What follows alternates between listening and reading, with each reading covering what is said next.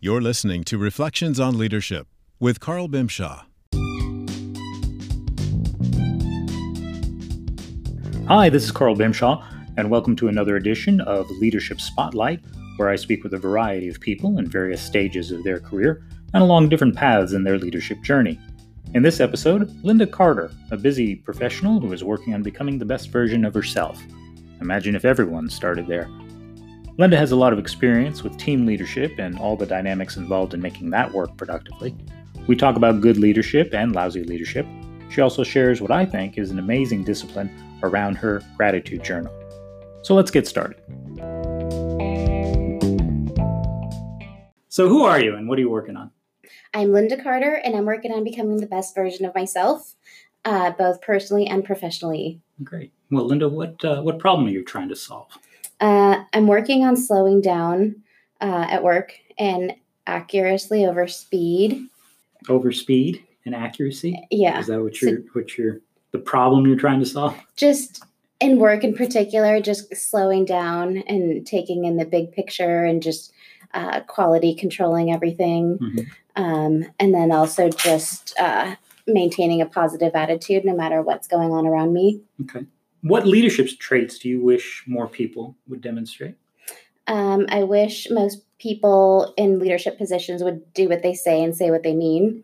Um, I wish when uh, they are leading a team, they would uh, consider what it's like to be a member of the team and what it takes to take on the roles and responsibilities that each member has uh, instead of just kind of leading every member of the team in the same way because I think everything has to be a little bit customized with different positions. Mm-hmm. Have, have you seen uh, leaders do it right, quote unquote? Yes, definitely. And it's usually um, the people that are either willing to learn positions or that have worked their, their way up and are very familiar with each role in the company. Mm-hmm. Um, for instance, in moving companies, when I've worked there, um, some of the best leaders were either ones that just jumped right in and uh, weren't afraid to get involved and to learn what every department did uh, versus just coming in and trying to lead or manage, mm-hmm. or those people that work their way up and they've actually done the work in many of those departments. Right. So usually you'll you'll come across not you specifically necessarily, but people come across like lousy leaders or the leaders who who have kind of that positional power and you kind of really fit into say, hey, I'm the one in charge and do it because I said so, and and they just don't have any of the credibility because they either haven't been doing the work, there's no nobody's seen them doing it, or uh, they're on some ego trip or something like that. Right. Or right. then they develop policies and procedures that just don't make any sense right. because they've never done the work before. So, you know, they just can't. Right. So if, if you if, if you knew what you were talking about, you would come up with a different policy. Exactly. Do you do you consider yourself a leader? Uh, situationally, but I think everybody has to be a leader um, you know, our life's going to pass you by. You have to make decisions, you have to make choices, mm-hmm. um, you have to work on improving yourself in every area of your life, or else you're just going to not be living your best life. Mm-hmm. Um, so, whether you're in a leadership position in the current company you're with or not, I think you still have to work on leadership in your personal life as well. And through becoming the best version of yourself, in that way, I think you'll just uh, keep growing and keep attracting better people and better positions into your life. So I think it kind of goes hand in hand personal development hmm. and professional development. You, you said situationally. So does that mean there are times when you're not the leader? Sometimes I just don't find it necessary, the conflict that comes with speaking up. But when something is important, I will speak up. Mm-hmm. Um, or sometimes I might not think that it's my place to say something, but you know, if something is important enough, I'll definitely um, say something. Now in my personal life, it's completely different because I realize that it's all up to me. so right.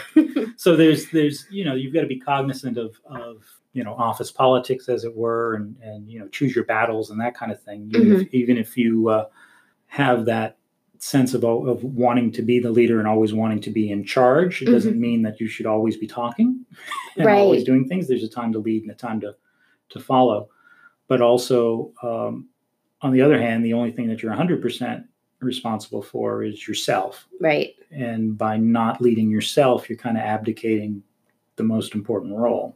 So does that make sense? Is Yeah. that what you, so that's what you when you say situationally, like self leadership, you you got it and you're working on this other stuff. Well, you know, if I need to, I do. Yes. Gotcha. So Linda, what would have to happen in the next 90 days or so for you feel like you're managing better and leading well and, and being your best self? Um, well, in the next 90 days, I'd like to uh, just really work on channeling my energy in a more deliberate and proactive way so that I can get ahead of situations and just kind of start to project um, potential situations and problems and try to get ahead of them instead of um, just kind of being more preactive instead of reactive. Mhm. Um, so just time management, things of that nature. Sure. Pretty common. so what gets in the way of your self leadership? We talked a little bit about that, but but what what gets in the way of it? just going back to time management and stress management, um, and also the tendency to give up in the middle of a process when it isn't going exactly how I want it to. Mhm. Um, so just That being- sounds like a perfectionist. yes, So if you can't go your way in the correct, perfect way, abandon it. yes, and I've been guilty of That that. sounds like a lousy leader, though. right. so how how how do we prevent that? Uh, just embrace the failures and learn from it. Um, and it's better to go through with the process, even if it's not perfect, Mhm. because at least you're still working towards something. So that's something that I'm working on. Just really trying to learn from every little setback and mistake. Yeah. Yeah, that's something that a lot of people, uh, perfectionists in particular, but a lot of people forget is that when they try something new, that the likelihood of them really, really being bad at it when they first start is very high. Yes. Um, and people don't like to admit that or, or know that. But it's so much more freeing to realize, like, okay, I'm to suck at this for a little bit. Yeah, absolutely. Yeah. And I was talking to a friend of mine, and um, she randomly took up skateboarding, and she said she realized that uh, it's hard for her to stick to something she's not naturally good at because she's always been good at so many different sports. And Mhm. I think a lot of people are that way in a lot of different ways. If Right. you constantly feel like you're failing at something, you kind of want to not do it. But Right. it it's the opposite. The more you make yourself do it, the better you'll become. Right. Yeah. Well, and there, there's that comfort in terms of like you know it, you become an expert at it and all that. But but you know, not one of us walked perfectly the first time either. Exactly. So so it's a great insight to have when when you reverse the roles when you're in the leadership position and you're giving somebody something new to work on. Um, you've got to know even if they're hired on as an expert, they don't know everything that you know or what you want, and you got to have a little leeway there because they're going to stink probably Right. initially, right? Some aspect of it. So, so do you, Linda? Do you have any uh, leadership lessons or tips that you'd like to share with others? I have a pretty long commute, so I tend to listen to different audiobooks on a variety of different subjects or just something that entertains me sometimes. Mhm. I switch it up a little bit. Um, I like to keep journals with mostly lists of either things that I like to do or things, uh, you know, tasks that are coming up, important dates, uh, processes that need to happen, and um, also just keeping a gratitude journal keeps me in a better mood and helps me appreciate the upside of things. I'm curious, your gratitude journal. Do you do you put entries in that in the morning or the evening? It depends. Sometimes during the day as it's happening. it just real or- time? Yeah. Yeah. yeah, no, I found um, for a while part of the journals that I've I've created some, but some that I've used too is that I'll I'll do gratitude journals in the evening, and then I'll read what I wrote in the evening in the morning to start start the day. okay. Um, and I, I might start the day with like three fresh gratitudes, hmm but I generally will write gratitudes like what you know what was great about the day that had happened and all that. But I don't know that I've ever done gratitude in real time. Now you give me something to aspire to. Well, it might sound silly, but it really helps me kind of find the bright silver lining in a bad situation. Mhm. So no matter what's happening, I just try to find the positive or what could come out of that that's not completely negative when something's not going very well. Great tip. Thank you. Thank you. So what's next for you? Um, I just hope to keep growing and evolving personally and professionally, just learning everything I can from everyone I meet. Terrific. Well, Linda, where can people learn more about you?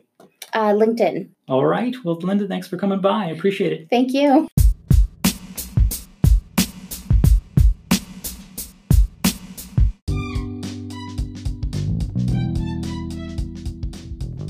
Thank you to Linda Carter for sharing her experiences on leadership. If you enjoyed this podcast, hanging five stars on it sure would be nice. And if you're listening through the Anchor app, you can send your comments or leadership questions we love hearing from you.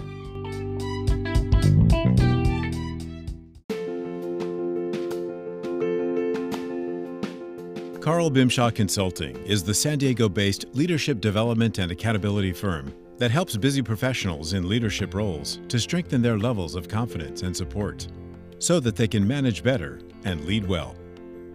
Their products and services are for people who believe in better leadership and want candid, flexible, and affordable leadership advice and direction. Visit carlbimshawconsulting.com today and start acting on purpose.